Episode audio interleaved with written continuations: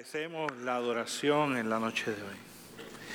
Agradecemos que tu amor, tu poder y tu presencia esté en medio nuestro. Tú eres digno de toda gloria, de toda honra, de toda alabanza, de todo honor. Tú eres digno de que te demos todo. Tú eres digno de, de todo, Señor. Simplemente tú eres el que mereces todo y eres el digno, el grande, el poderoso, el gran yo soy, Señor. Te pido que nos hables en esta noche, digo, en esta mañana, Señor. Que tu Espíritu Santo se pase en medio nuestro, derribando todo argumento que se levanta en contra del conocimiento de tu palabra. Te pedimos, Señor, que tu Espíritu Santo prepare nuestra mente, nuestros corazones para recibir aquello que tienes para nosotros. Te pedimos que tu Espíritu Santo me prepare a mí para ser el instrumento útil, el necesario, Señor, para poder compartir con estos mis hermanos aquello que tú has puesto en mi corazón para compartir con ellos. Lo pedimos en el dulce, glorioso y poderoso nombre de Cristo Jesús. Amén, amén gracias. La mañana de hoy nosotros vamos a hablar de, de, digno. Y, y es un tema que el Señor puso en mi corazón compartir con ustedes. Y literalmente hablando, escogí los diferentes puntos de una canción que nosotros frecuentemente cantamos. Y yo creo que esa, eh, cuando, lo, cuando lo hice eh, esta mañana, eh, le dije a Vicky, Vicky, ¿sabes que Estoy tarde ya para añadirte un pedacito de una canción. Y quiero agradecer a Vicky al grupo de adoración que siempre están dispuestos. Pero antes de que ellos nos ayuden como introducción al mensaje, cantar esta canción y que ustedes nos acompañen cantándola, déjenme decirles de dónde sale esto. No hay nada en este mundo que deba pesar más en la vida de un creyente que saber que Dios creador del universo vive en nosotros. Nada, nada debe tener más. Así que, como eso debe ser lo más que pesa en nuestra vida, entonces nosotros decimos, bueno, si hay algo que le damos tanta importancia o debería tener tanta importancia en nuestra vida, entonces esa, persona tiene que ser digna de que yo esté dispuesto a poner todo en Él, toda la vida en Él. Y si Él merece que yo ponga toda mi vida en Él, Él es digno. Ahora entendamos algo. La dignidad es algo no que nosotros adjudicamos, sino que la gente ya merece. Por lo tanto, nosotros no podemos adjudicarle a Dios que Él es digno. Dios es digno. No es que nosotros decimos, bueno, yo voy a evaluar si Él es digno o no. No, no. Usted no hace eso. La gente se gana la dignidad. Dios ya ganó la dignidad. Ya Él es digno. Lo cantamos.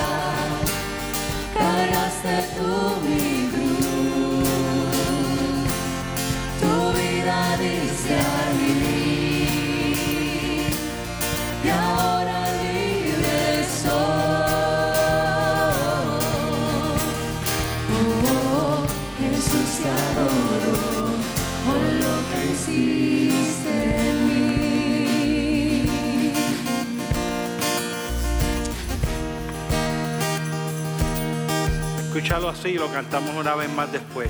Pero escucha, porque la canción de por sí sola, lo único que tenemos que añadirle es los, los textos bíblicos. La canción dice que Él es digno, ¿cierto? Y dice que Él es digno porque Él murió, porque Él cargó mi cruz, eh, Él es digno.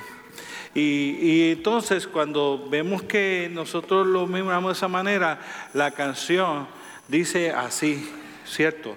La, parte de estofa que, que escogimos dice, gracia sublime es, perfecto es tu amor. Tomaste mi lugar, cargaste tú mi cruz. Tu vida diste ahí y ahora libre soy. Jesús te adoro por lo que hiciste en mí. Digno es el Cordero de Dios. Gracias sublime es, perfecto es su amor. Tomaste mi lugar, cargaste tú mi cruz.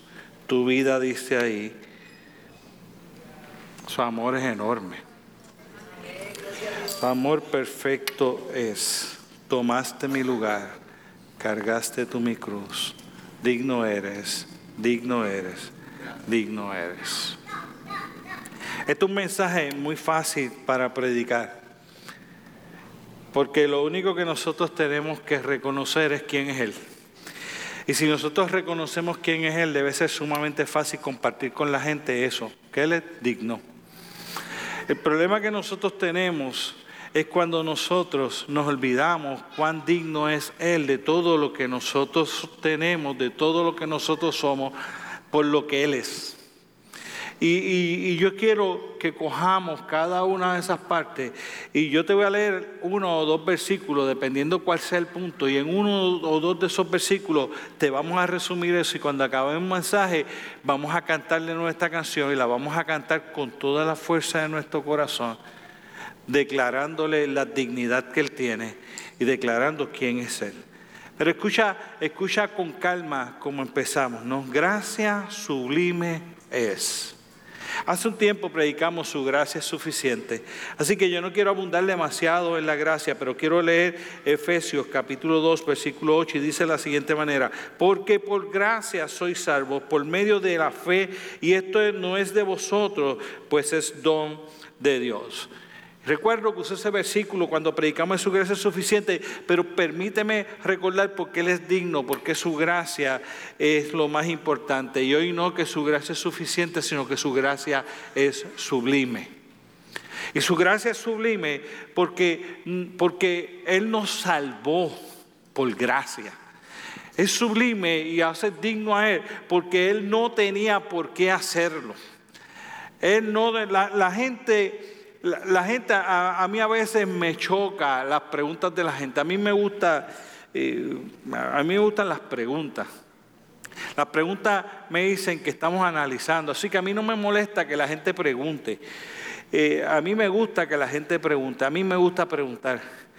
Y, una vez estábamos en un campamento de jóvenes, mi hijo me recordaba los otros días y alguien me preguntó si, si Dios, si Dios eh, quiere que nosotros hagamos todo lo que Él nos pide, entonces eso no hace a Dios dictador.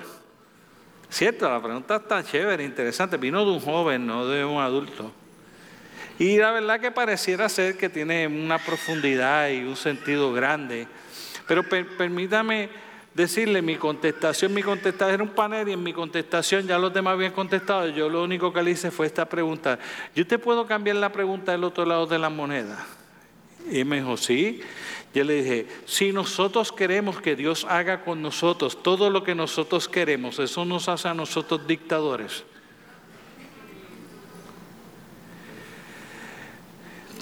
Todo el está con que se mire, ¿cierto?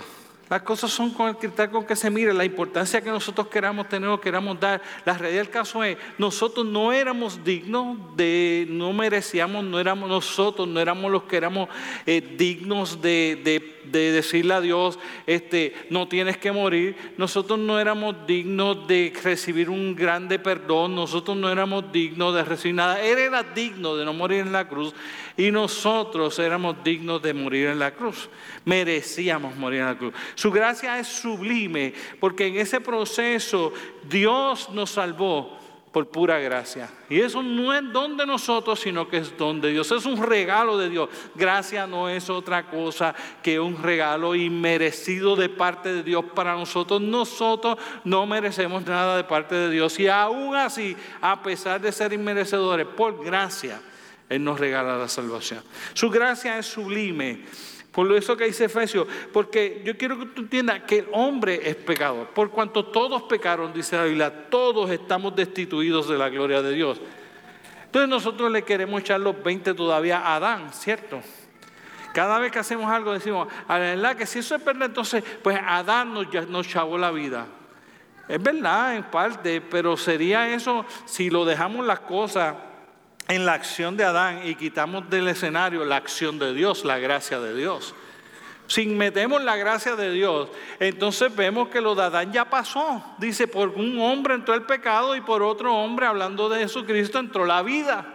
Por uno entró la muerte y por el otro lado entró la vida. Adán trajo para nosotros muerte, Jesucristo trajo para nosotros vida y el pecado que Adán cometió no es lo que nos lleva a una muerte eterna, no es lo que nos hace indignos de recibir la gracia de Dios. Lo que nos hace indignos de recibir la gracia de Dios es nuestro propio pecado, nuestra decisión diaria de fallarle a Dios. De que nosotros decidimos fallarle a Dios. Nosotros decidimos coger la vida en nuestras manos y hacer con ella lo que nosotros querramos, aunque eso sea en desobediencia a Dios. Nosotros decidimos darle prioridad a otras cosas en la vida por encima de Él. Hacemos otras cosas más dignas que lo que Él es. Y después esperamos como quiera el favor de Dios para con nosotros, a pesar de que nosotros seamos inmerecedores. Nosotros creemos que Dios nos debe amar y perdonar independientemente cuál sea nuestra conducta. Eso no tiene nada que ver con Adán tiene que ver con nosotros, con nuestra concupiscencia, con nuestra capacidad de desagradar a Dios, de hacer cosas que a Dios no le agrada y no le gusta. Entonces nos inventamos la última que es la cosa más grande que la sociedad hace. Justificamos nosotros mismos nuestras acciones y no las vemos como malas para sentirnos que estamos lo suficientemente bien con Dios. Nosotros hacemos eso, no las Adán, Adán se murió, usted sabe, Adán muerto caput. Don. Olvídese de Adán y de las cosas que hemos heredado por Adán, porque en Cristo Jesús nosotros tenemos vida y su gracia nos perdona de todo pecado. No es por Adán, es porque nosotros somos así de indignos. Él no. Dios no es así de indigno. Dios es completamente digno y su gracia es sublime. Cuando nosotros cantamos esa canción, decimos, gracias sublime. Nosotros tenemos que poner en contexto lo que estamos cantando. Nosotros estamos diciendo, yo reconozco mi indignidad y mi capacidad para fallarle a Dios diariamente. Y en mí está el deseo de hacer el mal. Y yo me comporto mal a pesar de eso, Dios me perdona, aunque yo soy merecedor. Y así de sublime es su gracia. Tenemos que empezar nosotros a asumir nuestras responsabilidades, nuestros propios actos. Porque nosotros tenemos esta capacidad de pasarle a otros y a otras cosas y a las circunstancias, a las situaciones, lo que realmente es el resultado de nuestras propias decisiones. Tú decidiste pecar. Cuando tú pecas, tú decidiste pecar. El pobre diablo tiene que pagar las toas. Todos los platos rotos los paga el diablo. Y a veces yo veo al diablo yendo delante de Dios y diciéndole, pero ¿qué hice yo? Yo no hice nada, lo hizo solito, no necesito mi ayuda. El diablo es malo. Es el padre de toda mentira. Es el príncipe de este mundo. Es un rugiente que anda buscando a quien devorar. Pero Él va a tratar de hacer caer a aquellos que de verdad, de verdad están intentando hacer lo correcto, porque el que está haciendo lo incorrecto sin Él no tiene que hacer nada. Termino este punto diciendo de esta manera. Yo usé esta ilustración una vez. Pero un día va un hombre caminando para la iglesia y de momento Satanás se le aparece al lado y empieza a caminar con él. Y el hombre se asustó y le dice, ¿qué tú haces aquí? Y el hombre dice, no, tranquila, es que yo voy para la iglesia. ¿Para la iglesia? ¿Tú vas para la iglesia? Le dice, sí, yo voy a la iglesia todos los domingos. Dice, pero ¿cómo que tú vas a la iglesia todos los domingos? Tal Satanás. Y yo voy a la iglesia todos los domingos. ¿Por qué tú vas a la iglesia todos los domingos? Pues mira, cuando yo veo gente que de verdad no está buscando de Dios, que está haciendo sus cosas por ahí, que está viviendo la vida con quien le, como le dé la gana, haciendo lo que quiera hacer, sin reconocer su pecado, a eso yo le mando a mis demonios para que lo mantengan vigilados y todo lo demás. Pero los que están buscando seriamente de Dios, de eso yo me encargo personalmente. Y yo sé que es una ilustración que pareciera ser, pero es verdad. La gracia de Dios es sublime porque nosotros de verdad, hermano, de verdad nosotros nos comportamos mal delante de Dios y no vemos la maldad que hay en nosotros y la queremos justificar y le queremos echar las culpas a los demás cuando son el resultado, dice la Biblia, de nuestra propia concupiscencia del pecado que habita en nosotros. Por eso es que la gracia de Dios es sublime, porque a pesar de cómo tú eres, Dios te ama. Dios murió en la cruz del Calvario, extendió su perdón por ti. Gracia sublime es.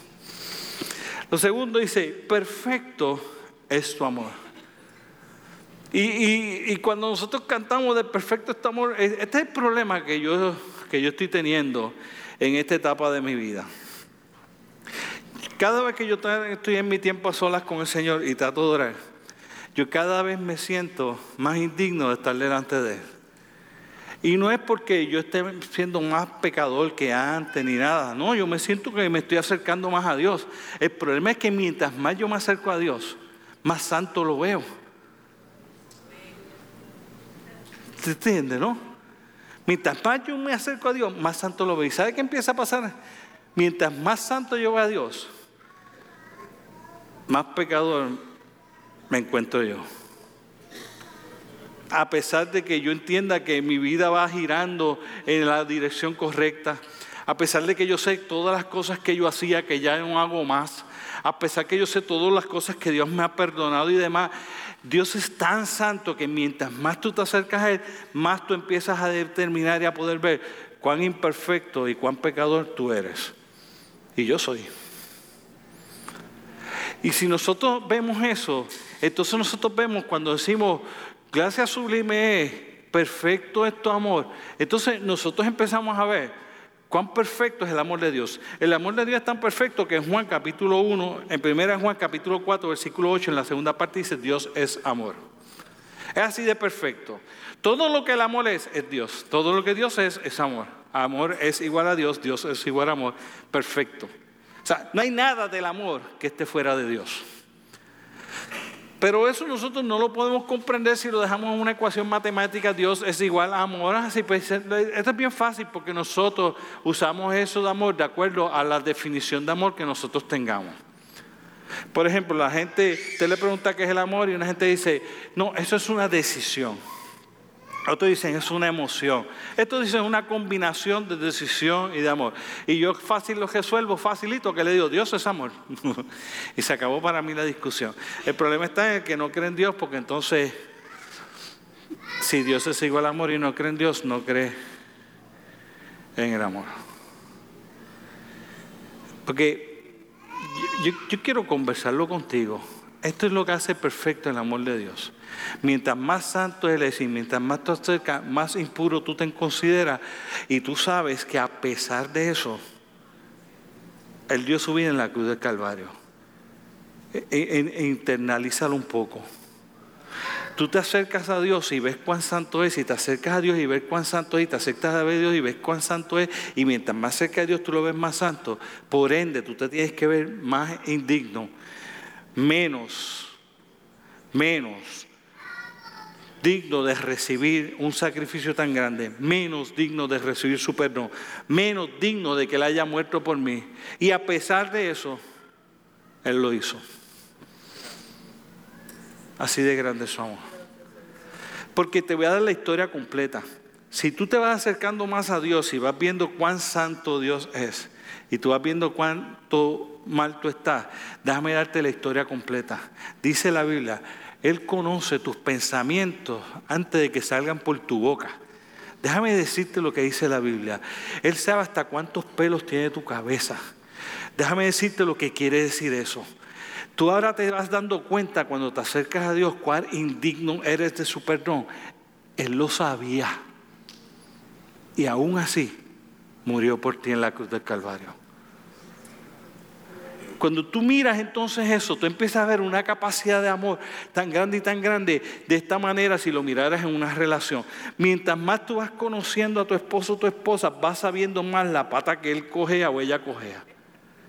Y la gente cuando empieza a encontrar esas cosas, usted puede determinar cuánto se amaban, en cuánto tiempo dura esa relación matrimonial saludable. Porque tan pronto las cosas se empiezan a poner muy malas, que yo le encontré cosas muy feas o muy malas a mi pareja o a, mi, a mi esposo o a mi esposa, el camino es ahí. ¿Sabe por qué la convivencia la gente la está escogiendo? Porque eh, me deja la puerta abierta sin yo tener que tomar muchas, muchas acciones, de yo poder salir corriendo de esa relación si yo encuentro algo que está mal. Pues ¿sabes qué? Dios encontró todas las cosas malas que tú tienes y como quiera te. Cuando uno canta, gracias sublime es, es de ese, de, ese, perdón inmerecido que nosotros teníamos. Pero si no solo el perdón inmerecido, que Dios nos ame de esa manera, a pesar de que nos conoce en lo más fibra, más íntima de nuestro ser, en aquellas cosas que nosotros no solo las hacemos de tan siquiera de pensarlas, Él dice, ahí va este de nuevo. Ahí va este de nuevo. Nosotros tenemos la, volvemos a dar, nosotros tenemos la tendencia de Adán. La tendencia de que creemos que porque lo hicimos en secreto o simplemente pasó en nuestra mente, Dios no se enteró. Pues no, déjame decirte, sí se enteró. Sí lo sabe. Sí te conoce. Sí sabe cuánta cosa hay en ti que a Él no le agrada. Y a pesar de eso, su amor es perfecto. Él te sigue amando igual. Mira este punto diciéndolo de esta manera. Está en la cruz del Calvario. Él sabe quiénes lo acusaron, él sabe quiénes le dieron latigazo, él los vio, él los sintió, vio las escupidas, vio las bofetadas, vio los palos, vio la traición, vio los que le quitaban Osana y después le quitaban crucificarle con una gran hipocresía. Y después de todo eso está en la cruz y le dice, Padre, ¿qué? Por ellos es que yo estoy aquí. Así que hazme un favor que perdónalos. Perdónalos. Y yo, sé que uno está hablando del mensaje de salvación y la gente pensaría, ay, pastor está predicando evangelístico hoy. ¿Habrá alguien que no es creyente? Sí, sí, todos los que estamos aquí. Todos somos pecadores. Todos estamos destituidos de la gloria de Dios. Y los pecados que fueron perdonados pasados no han sido perdonados si tú no has perdido, arrepentido a Dios perdón por lo que has cometido ahora. Ni yo tampoco. Pero miramos hacia el lado, vemos para quién es, a quién la aplica, a quién no la aplica. Si yo creo que me aplica o no creo que me aplica, permíteme decirte, cuando hablamos del amor, del perdón y de la gracia de Dios, nos aplica a todos, porque todos pecamos y todos somos destituidos de la gracia de Dios. Por eso es que mientras más cerca yo me siento de Él, peor persona creo que soy más indigno de haber recibido tanto amor y tanta gracia y yo saber que esa gracia y ese amor se han manifestado hacia mí me llevan a amarlo más a Él y a encontrarlo más digno de mi adoración. Porque no me pasa desapercibido quién yo soy y quién es Él. Lo tercero, no solo que gracia sublime es, perfecto es su amor, tomaste mi lugar. Primera de Pedro, capítulo 3, versículo 18, lo dice de la siguiente manera. Porque también Cristo padeció una sola vez por los pecados, el justo por los injustos, para llevarnos a Dios, siendo a la verdad muertos en la carne, pero vivificados en el Espíritu. Entonces, en 1 Pedro lo que nos dice es, Si nosotros creemos que Él es digno por esa gracia tan grande, sublime que ha demostrado en nuestra vida, si nosotros podemos encontrarlo digno por un amor tan perfecto como el que Él ha demostrado para con nosotros, y a eso usted le suma ahora que nosotros debíamos estar en la cruz y Él decidió ir a la cruz para que tú y yo no tuviéramos que morir. Escucha esto. Esto es lo que sucede. Hace falta el sacrificio de alguien puro para poder limpiar el pecado de los impuros el justo por los injustos. La palabra del Señor lo dice de la siguiente manera, como cordero fue llevado al matadero, sufrió, fue molido por nuestros pecados. El castigo de nuestra paz fue sobre él y por sus llagas fuimos nosotros curados.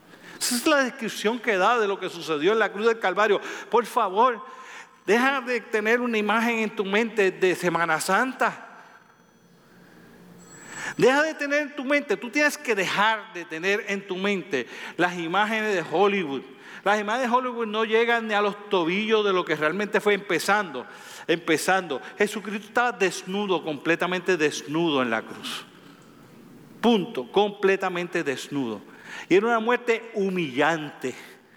No una muerte que, causaba algún tipo de orgullo, cosa. Por favor, deja de quitar, quita la imagen de Jesucristo clavado en la cruz allí nada más, como si fuera, ay bendito, qué pena, qué poder esto. No, no, no, no. Cuando tú mires la imagen de lo que está sucediendo en el Calvario y veas a Jesucristo allí desnudo, con bofetadas, con palos, con cortes en la eso, con una corona espina, con los clavos pasando la mano, con la espalda completamente desfigurado, enseña la palabra de Dios, completamente deshecho su cuerpo. Recuerda, ese era tu castigo. Eso es lo que hay allí. Cuando tú lo ves allí, mírate allí. No veas solo a Jesucristo allí, porque si ves a Jesucristo allí, no vas a entender lo que está sucediendo. El justo está muriendo por los injustos.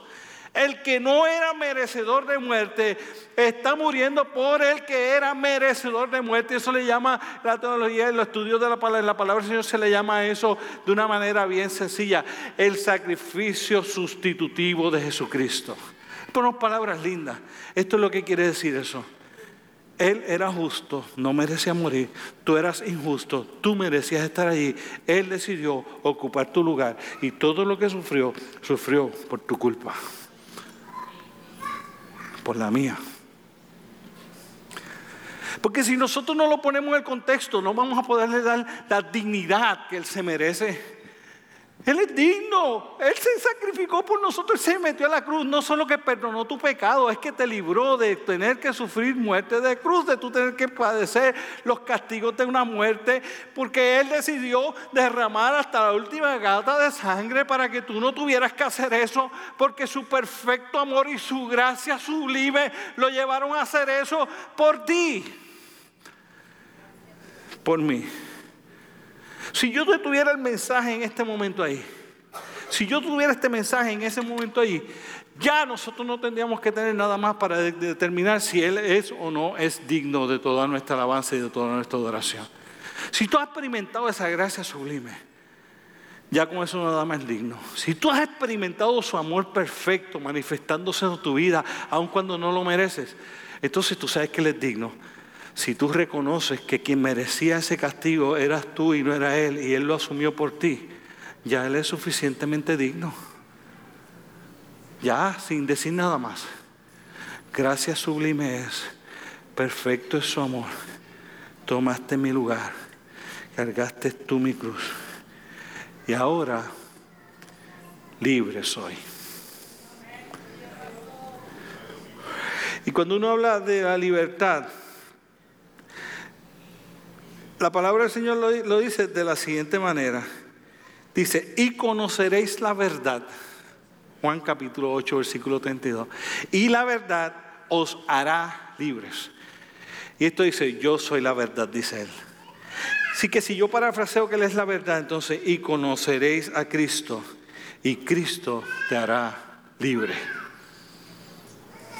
Esto es lo que quiere decir cuando nosotros cantamos esa hermosa alabanza y adoración que nos mueve las emociones, pero además de movernos las emociones, debería tirarnos quebrantados y humillados delante de la presencia de un Dios que su gracia es tan sublime, su amor es tan perfecto, que fue el justo que murió por mí, el injusto en la cruz del Calvario, y que lo hizo para que yo pueda tener libertad. Además de apelar a las emociones, debería apelar a nuestra vergüenza. Debería apelar a nuestra humanidad caída debería hacernos salir corriendo delante de la presencia de arrepentidos y humillados de quien nosotros somos, de lo indigno que somos y lo digno que es Él. ¿Usted sabe qué pasa? Que olvidamos eso y a veces hasta oramos sin entenderle claramente a quién es que nosotros nos estamos dirigiendo. ¿Sí o no? Él es digno. Él, su gracia es sublime, su amor es perfecto. Él es justo, nosotros los injustos, y Él es el que nos sustituyó en la cruz. Él es el que nos da la libertad. Eh, eh, delante a a la presencia de Él, nosotros estamos acudiendo, con Él queremos hablar, con el santo, con el que no cometió pecado, nosotros sí, con aquel que no ha pecado, con aquel que nos conoce hasta nuestros pensamientos y los pelos que tenemos en la cabeza, delante de la presencia de Él, nosotros queremos ir. Y a veces vamos hasta sin reverencia suficiente, reconociendo quién es Él. Escucha algo que yo dije una vez y no he vuelto a decir, no sé ni si fue en esta iglesia. Pero nosotros malinterpretamos el que Dios haya dado entrada libre delante de Él. Entrada libre es que antes no todos podían entrar, no todos tenían la autorización, el derecho de poder entrar, el derecho de poder entrar. Y ahora, después del sacrificio de Jesucristo en la cruz del Calvario, Él es el sumo sacerdote y todos tenemos el derecho a entrar. Lo que no necesariamente tenemos es el permiso. El sumo sacerdote en el Antiguo Testamento tenía el derecho a entrar. Él era el sumo sacerdote. El único que tenía derecho a entrar era él. Esto hacían con el sumo sacerdote cuando era hora de entrar, de entrar del velo a entrar al lugar del lugar santísimo, al lugar santísimo. Cuando él iba a entrar, tenía que estar preparándose un año porque no era digno de estar de la la presencia del Santo Dios que se posaba sobre el arca. Y estaba un año completo para entrar una vez al año a ese lugar para encontrarse. Y durante un año tenía que prepararse hasta tratar de estar viviendo la vida de santidad más grande. Y para poder entrar le ponía una placa aquí que decía santidad a Jehová, que se la ponían cuando él entendía que se había cuidado durante todo el año para poder entrar delante de la presencia del santo Dios del que nosotros estamos hablando en este momento. Y después le amarraban por aquí un cordón, una soga, cuando él iba a entrar. Y le ponían cascabeles a, la túnica que tenía. Y él tenía que mover la túnica todo el tiempo para que los cascabeles supieran, porque eso decía que no había muerto delante de la presencia del Santo Dios por su pecado. Y si el cascabel no sonaba, Nadie podía entrar a ese lugar porque corría la misma suerte. Por ende, lo lavan con la soga para sacarlo del lugar santísimo, porque tener el derecho no te da la autorización. Nuestra vida para estar en la presencia de Dios sigue teniendo que ser una vida que le agrada a Él. Nosotros queremos simplificar. Dios no es menos santo que lo que era en el tabernáculo. Dios no es menos santo por haber decidido morir en la cruz y rasgar el velo y darte derecho a que puedas entrar. Él sigue siendo igualmente santo. Dios te sigue amando de la misma manera, pero la palabra del Señor dice que sigue aborreciendo tu pecado. Cuando nosotros entramos con esta condición pecaminosa delante de la presencia de Él, a Él le asquea nuestro pecado, aunque nos ama como seres humanos. Y esta combinación de conflicto que Dios tiene que tener y su misericordia se mueve cada vez que nosotros queremos estar en la presencia de Él y vivos sin tener la estatura para poder estar en ese lugar. Nosotros vemos la misericordia de Dios moviéndose a nuestra vida. ¿Sabe qué dice la palabra del Señor? Sin santidad. nadie verá al Señor. Pero esta es la parte hermosa de su gracia sublime. Que Él intercede delante del Padre cada vez que tú te arrepientes en lo profundo de tu corazón. Su amor lo mueve a extender su gracia hacia ti y va donde el Padre e intercede y le dice, yo morí por Él. Perdónalo porque no sabe lo que hace. No es al que estaba allí en la cruz hablando a los que estaban allí al frente, es el que estaba allí en la cruz hablándote a ti hoy, diciéndote todos los días, cada vez que tú has arrepentido delante de la presencia del Señor con un corazón contrito y humillado, que su palabra enseña que Él no desprecia. Jesucristo está delante del Padre diciéndole, por favor, yo sé que no se lo merece, pero perdónalo porque no sabe lo que hace, porque conoceréis la verdad y la verdad os hará libres. Claro que Él es digno. No es digno por lo que hizo en la cruz hace más de dos mil años atrás. Es digno porque esta mañana, cuando yo fui quebrantado delante de Él y le pedí perdón por mis pecados, Él estaba hablando con el Padre diciéndolo: Es mío, de los míos. Yo morí por Él en la cruz. Él ha conocido la verdad. Perdónalo. El Padre extiende su perdón. Y la gracia sublime de Jesucristo se manifiesta diariamente en mi vida y en la tuya. Y el amor perfecto de Dios se manifiesta para con nosotros todos los días de la vida. Y cada día el justo intercede por, por los injustos delante del Padre. Esto no es algo que pasó hace dos mil años atrás y que no sucede cada día de tu vida. Esto es algo que en la vida del creyente es una realidad diaria. Él está haciendo la obra en nosotros. Así de mucho Él te ama. Así de grande es su amor. Así de sublime es su gracia. Y no solo lo hizo antes, todavía enseña que es el que intercede delante del Padre por ti. Todavía el justo intercede por el injusto. Todavía es la única manera en que tú puedes experimentar la libertad.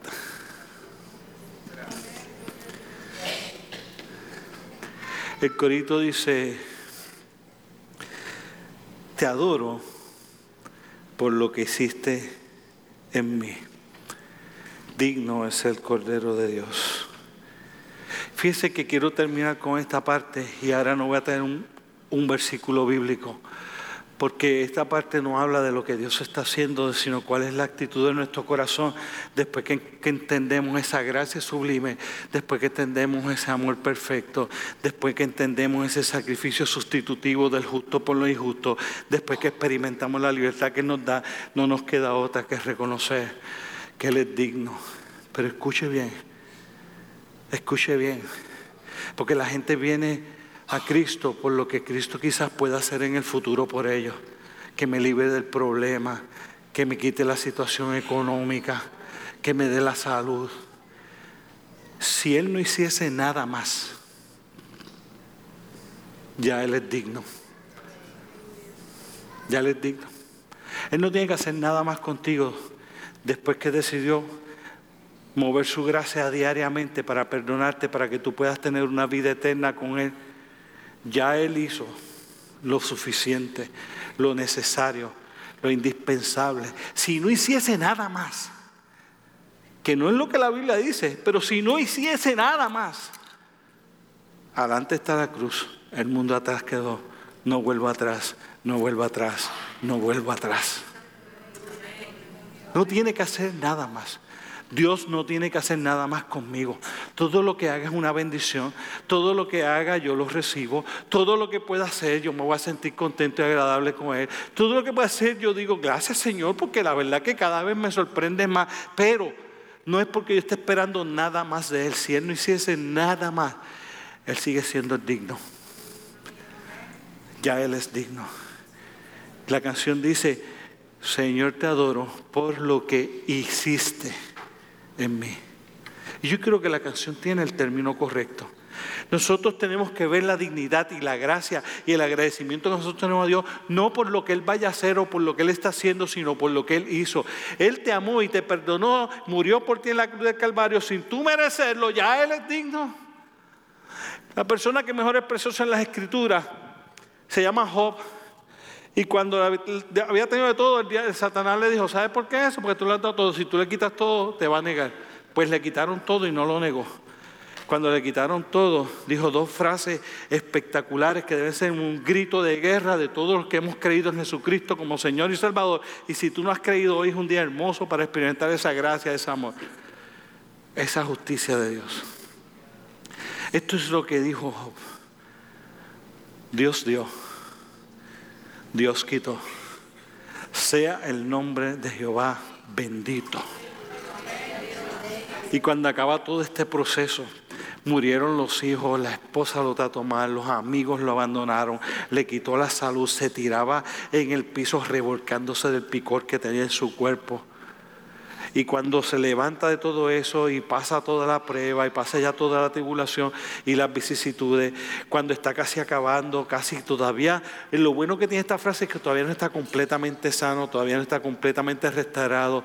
Y dice, de oídas te había oído mas ahora mis ojos te ven. Y lo que saca Job de todo ese proceso es, quizás Dios no me haya dado nada más, por el contrario, tengo menos ahora, pero lo sigo teniendo a Él. Al digno está contigo. ¿Qué más puedes necesitar? El digno mora en ti. Desde el día en que pusiste tu vida en la mano de el digno, el creador del universo, aquel que, que esa gracia sublime está habitando dentro de ti. Ese amor perfecto está habitando dentro de ti. Ese justo que murió en la cruz por ti, que eres injusto, está habitando dentro de ti. Ese que está ahí dentro de ti es el que te causa la libertad y te guía y dirige tus pasos día a día. No hay nada más que necesites, lo tienes a Él. Al digno está morando en tu corazón, nada más tiene que hacer para ganarse el que yo considere si es o no digno de mi alabanza y de mi adoración. Y ahora sí voy a pedir que los del grupo de adoración vayan pasando porque termino con esto. Dios es digno, digno es Él, porque venció la muerte lo hermoso que tiene la canción es no se quedó allí en la muerte. Él se levantó, resucitó y enseña la palabra del Señor que intercede por nosotros y prepara lugar para nosotros, los que lo encontramos digno y vemos la dignidad que Él trae a nuestra vida. Él venció la muerte, es digno porque venció la muerte, es digno por su gracia, es digno por su amor y perfecto. Él es digno por la justicia, Él es digno por la libertad que nos da, Él es digno por haber muerto por mí, Él es digno porque me salvó, Él es digno porque me ama, Él es digno porque me seguirá amando, Él es digno porque tomó mi lugar, Él es digno porque soy libre, Él es digno porque Él me mostró su gracia hacia mí, Él es digno por quien es Él, a Él sea la gloria, a Él sea la honra por los siglos de los siglos digno es el Señor. Yo quiero que tú cantes ese coro. Y si estás cantando el coro, yo quiero que lo cantes sentado. Y si Dios ha hablado a tu vida como, como contestación a este mensaje, entonces en un momento dado, tú lo cantas poniéndote en pie. Lo vamos a cantar una, dos, tres veces lo que el Señor nos dirige a hacer lo vamos a cantar. Pero yo creo que tú lo cantes entendiendo que Él es digno. Cuán grande es su amor perfecto por ti. Cuán sublime es su gracia. Cuán amoroso fue cuando el justo tomó tu lugar en la cruz del Calvario. Y cuando te liberta y te trae la nueva vida en Cristo Jesús, Señor nuestro. Y te regala una vida eterna en Cristo Jesús. Digno es el Señor.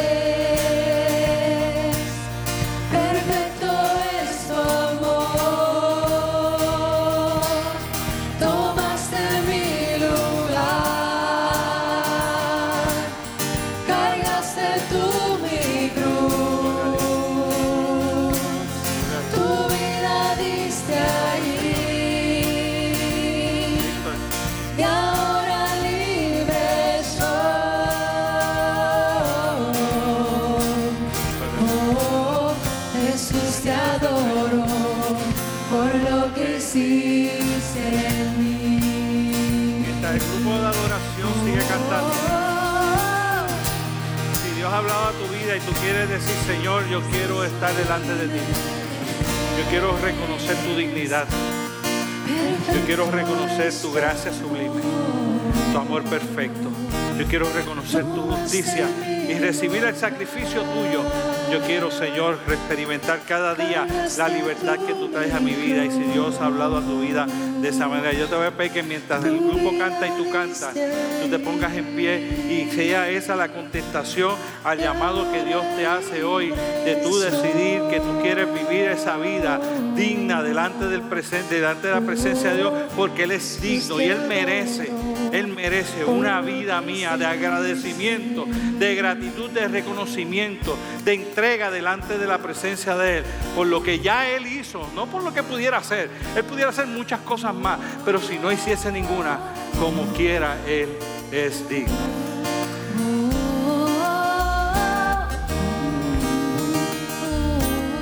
Gracias sublime.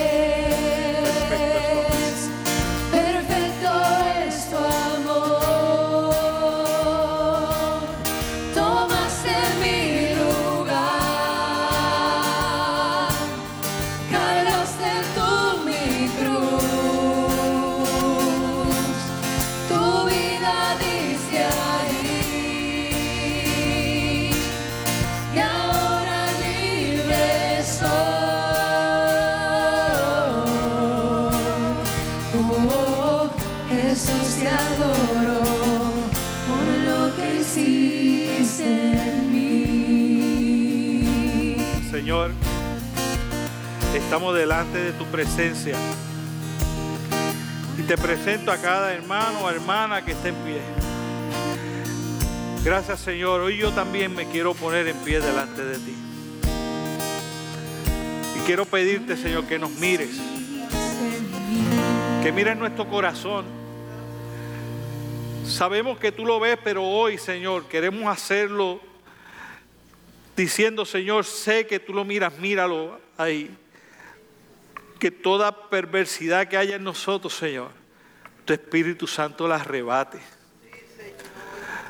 Que toda necesidad de perdón que haya en nosotros, que tu gracia sublime de tu amor y la sangre de Cristo nos limpie de cualquier pecado que haya en nosotros. Que mire nuestra mente, Señor. Y cualquier área en nuestra mente que tú necesitas transformar para que nosotros podamos pensar en lo honesto, en lo recto, en todo lo que es puro, todo lo que es de buen nombre que para lograr vivir esa parte de la escritura que nos dice que nosotros tenemos que nuestros pensamientos estar cautivos en ti, Señor. Que tú hagas el cambio en nuestra manera de pensar de tal manera que tú puedas tomar control en nuestra vida para que nuestra mente no te falle, Señor.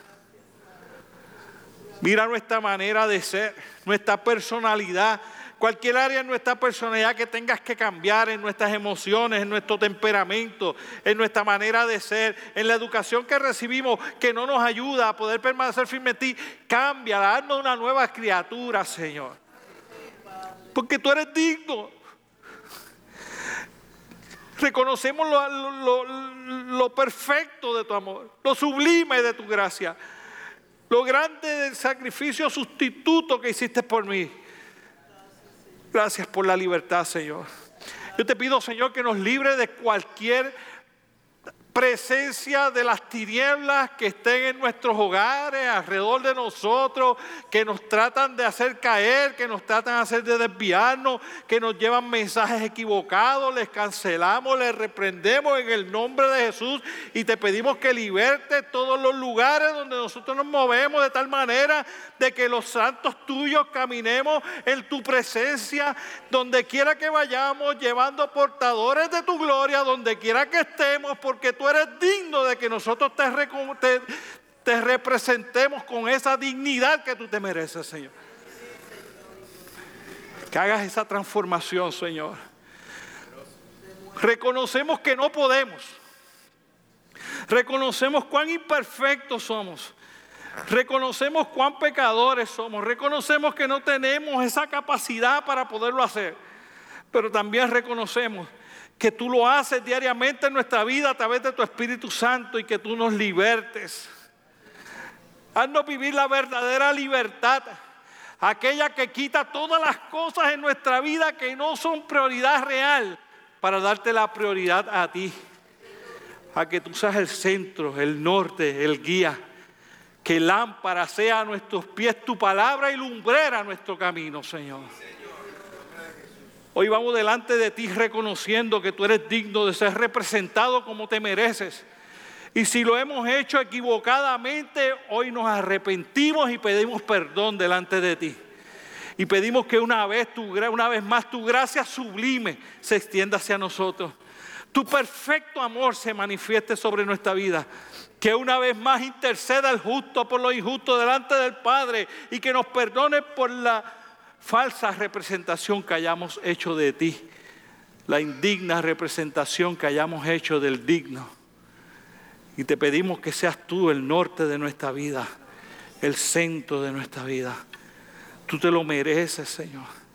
Aunque no hagas nada más en nuestra vida de ahora en adelante, con el mero hecho de que diariamente nos perdones y nos permitas tener la herencia de una vida eterna, ya es suficiente. Ya eres digno, Señor. Te adoramos, te bendecimos, te adoramos y te bendecimos. Así antes de yo terminar con un amén al final. Ahí donde yo quiero que tú, tú estás, yo quiero que, que tú adores a Dios de una manera diferente, no cantando. Si tú consideras, has entendido cuán digno es Él de tu alabanza y adoración por lo que Él ha hecho en tu vida, yo te voy a pedir como tú entiendas en tu corazón. Jesús te adoro por lo que has hecho en mí.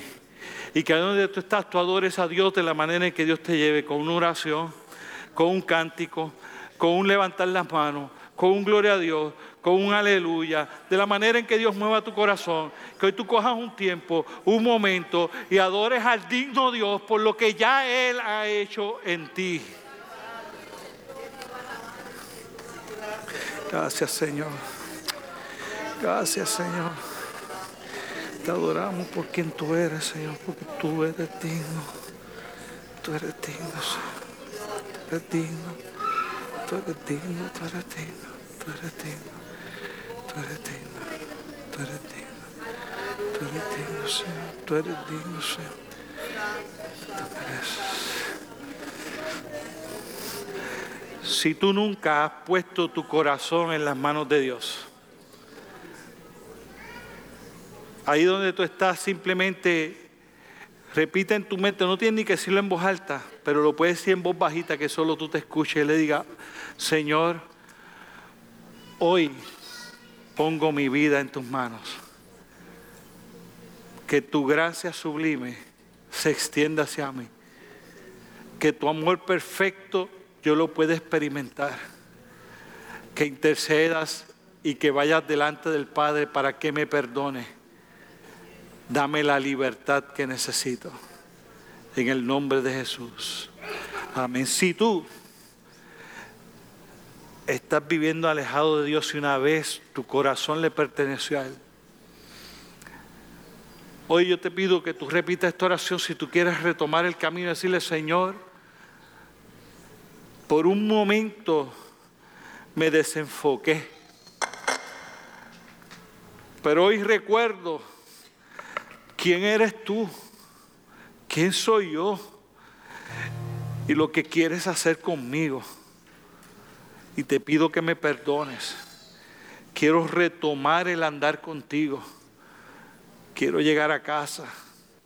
Quiero encontrarme contigo, con el digno Dios. Perdóname, Señor. Restáurame. En el nombre de Jesús.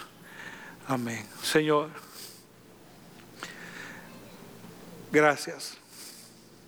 No puedes decir nada más que no sea gracias, Señor. gracias. Y te pido, Señor, por mis hermanos. Allá afuera entramos a territorio del príncipe de este mundo. Y vendrán gente que tratará de desenfocarnos. Y vendrán pruebas, tribulaciones, angustias y situaciones que tratarán de hacernos claudicar. Que querrán hacernos cuestionar si tú estás ahí o no estás allí. Señor, en el nombre poderoso de Jesús, yo te pido que le dé a estos mis hermanos valentía para esforzarse, para que sean valientes, para que no teman ni desmayen, porque el digno va con ellos. Que no haya prueba que no puedan superar agarrados de tus manos, que su vida de oración se fortalezca, que en tu palabra encuentren la libertad que necesitan, que diariamente se encuentren contigo y que mientras más se acerquen de ti, más su corazón tenga que ser quebrantado y humillado delante de la presencia del Dios justo, digno, santo a quien nosotros servimos. Yo te pido que los capacites, Señor. Que toda la armadura del Espíritu de Dios esté con ellos, Señor. Desde la cabeza hasta los pies, agarrados de tu palabra, yendo hacia adelante, batallando en este mundo insensible en el cual hay tantas situaciones, pero confiado de que tú estás con ellos y que no hay nada que sea imposible para el Dios a quien ellos sirven. Pero, Señor, pero, si en el camino su corazón es herido, es dolido, es marcado. Yo te pido, Señor, que tú lo consueles, tú le sanes y le levantes, pero que nada los pueda apartar del amor de Dios que es en Cristo Jesús, Señor nuestro. Y que el domingo que viene, cuando estemos cantando y adorando el nombre tuyo, del digno al quien nosotros servimos, que nuestro corazón no pueda parar de adorarte por lo que tú hiciste esta semana en nuestras vidas. Saca de este lugar un ejército lleno de tu espíritu, de tu autoridad y de tu poder para conquistar allá afuera. Con valentía, esforzados y dispuestos y listos a estar aquí el domingo que viene a celebrar las grandes cosas que tú hiciste en ellos y a través de ellos, Señor. Lo pedimos en el dulce, glorioso y poderoso nombre de Cristo Jesús, Señor nuestro. Amén, amén y gracias. Dios les bendiga.